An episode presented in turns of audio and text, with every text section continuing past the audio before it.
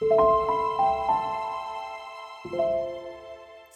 everyone, welcome to Tips for Supporting Survivors number 39.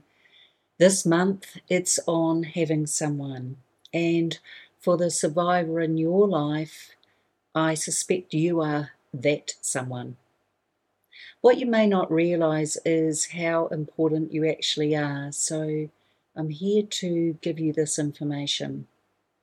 You're important because the abuse occurred in secrecy and silence, was cloaked in shame, and was generally done to your survivor alone.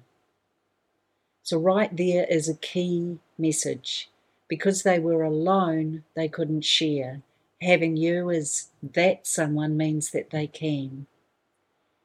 Now, the tip for you is to be available when you can so that you can hear what is uppermost in their mind and gently support them in what they are trying to share with you. There is no right way to do any of it, but the point being that you physically being there with a calm and gentle and accepting presence means they are more likely to feel less traumatized and in a dysregulation state. The tip is to actually make sure that the timing works. Sometimes, when we see things appear in survivors, we immediately try and manage it. But I just want to give you pause. May not be the perfect time at that time.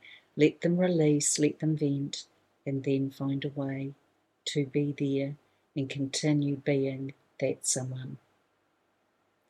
These tips are designed to support you and the survivor in your life and what we need from you is support in the way of funding. If you are interested in sponsoring us, please go to handingtheshameback.org, donate, and choose an amount you would like to donate to us. Thank you so much. Look forward to seeing you next month.